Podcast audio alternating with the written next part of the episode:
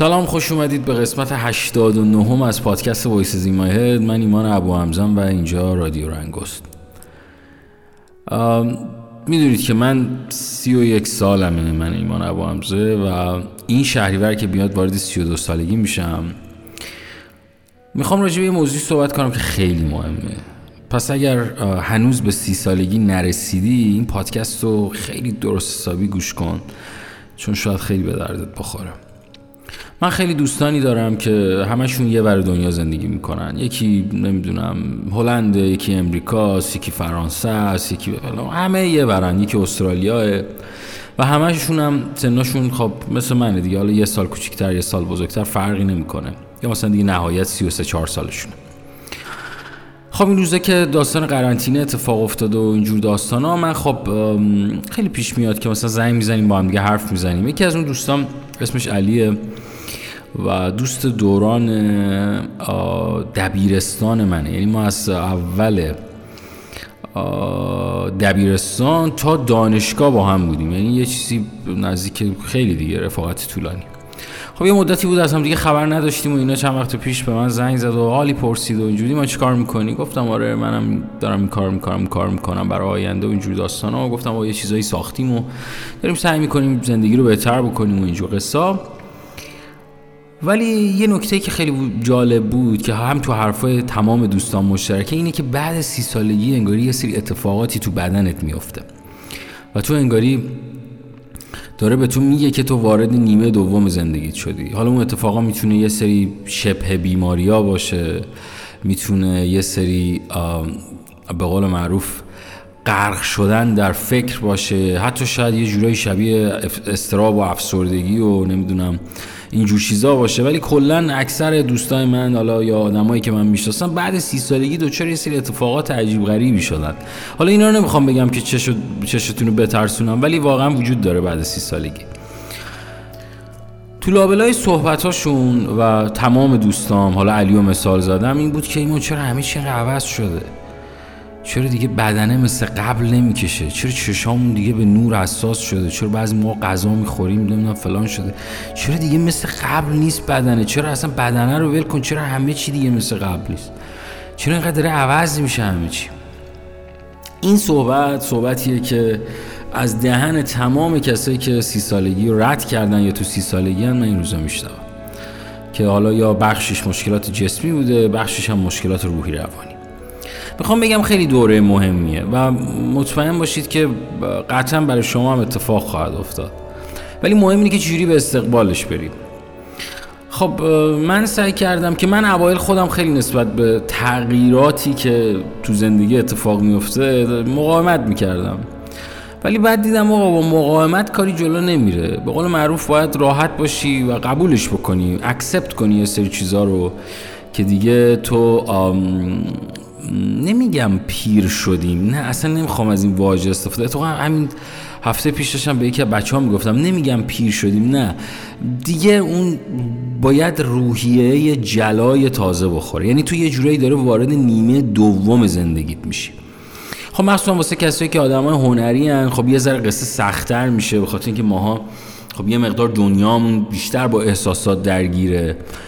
ولی مثلا واسه کسایی که به قول معروف کارمندن، یه کار اداری دارن، یا به قول معروف توی مغازه کار میکنن و بعض این بدنه کار میکشن، شاید قصه خیلی راحت تر باشه.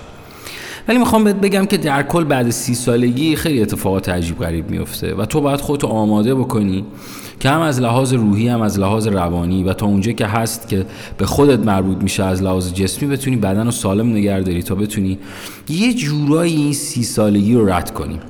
واسه من، واسه بعضیا سی سالگی تا سی و پنج سالگی طول میکشه، واسه بعضیا میبینیم سی سالگی تا آخر عمرشون میره.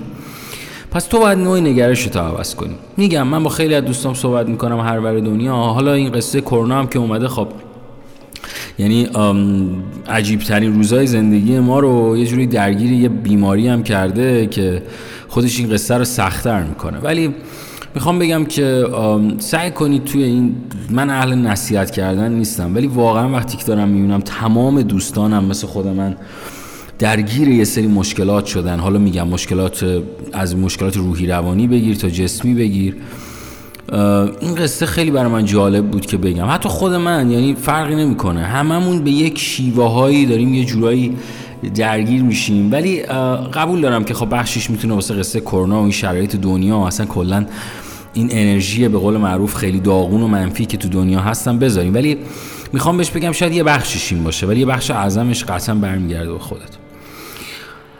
میخوام راجع به این بگم که تو باید سعی بکنی تا قبل سی سالگی ذهنتو آماده بکنی برای تحمل کردن خیلی چیزا، برای آماده شدن، برای اینکه بتونی با, با یک استقبال و با یک روحیه خوب به نیمه دوم بری.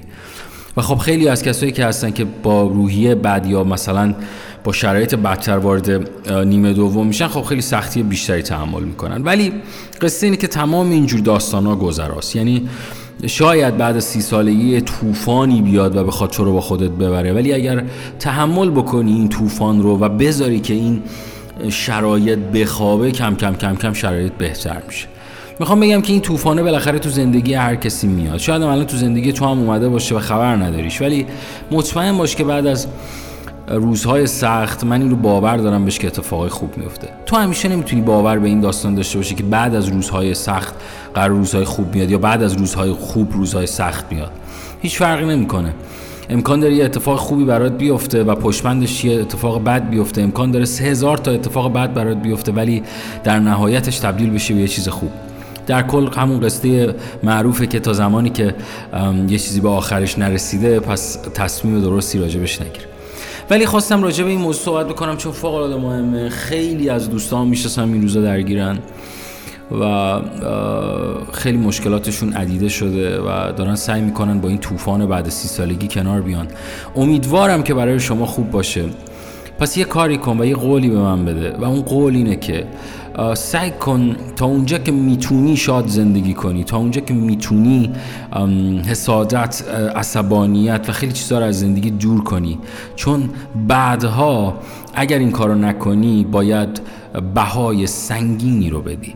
پس این حرف من، این حرف من تنها نیست، حرف شاید میلیون ها نفر انسانی باشه که الان بعد سی سالگی رد کردن و دارن یه سری از این مشکلاتو میکشن و شاید هم نمیگن. خیلی از کسایی که بعد سی سالگی رد کردن شاید نمیان دقیقاً به شما بگن چه اتفاقی افتاده، ولی من به شما میگم خودتون آماده کنید و نترسید، ولی خودتون آماده بکنید با کتاب خوندن، با شاد بودن، با کنار مادر پدرتون خوشحال بودن و با زندگی کردن و با بوی زندگی رو چشیدن.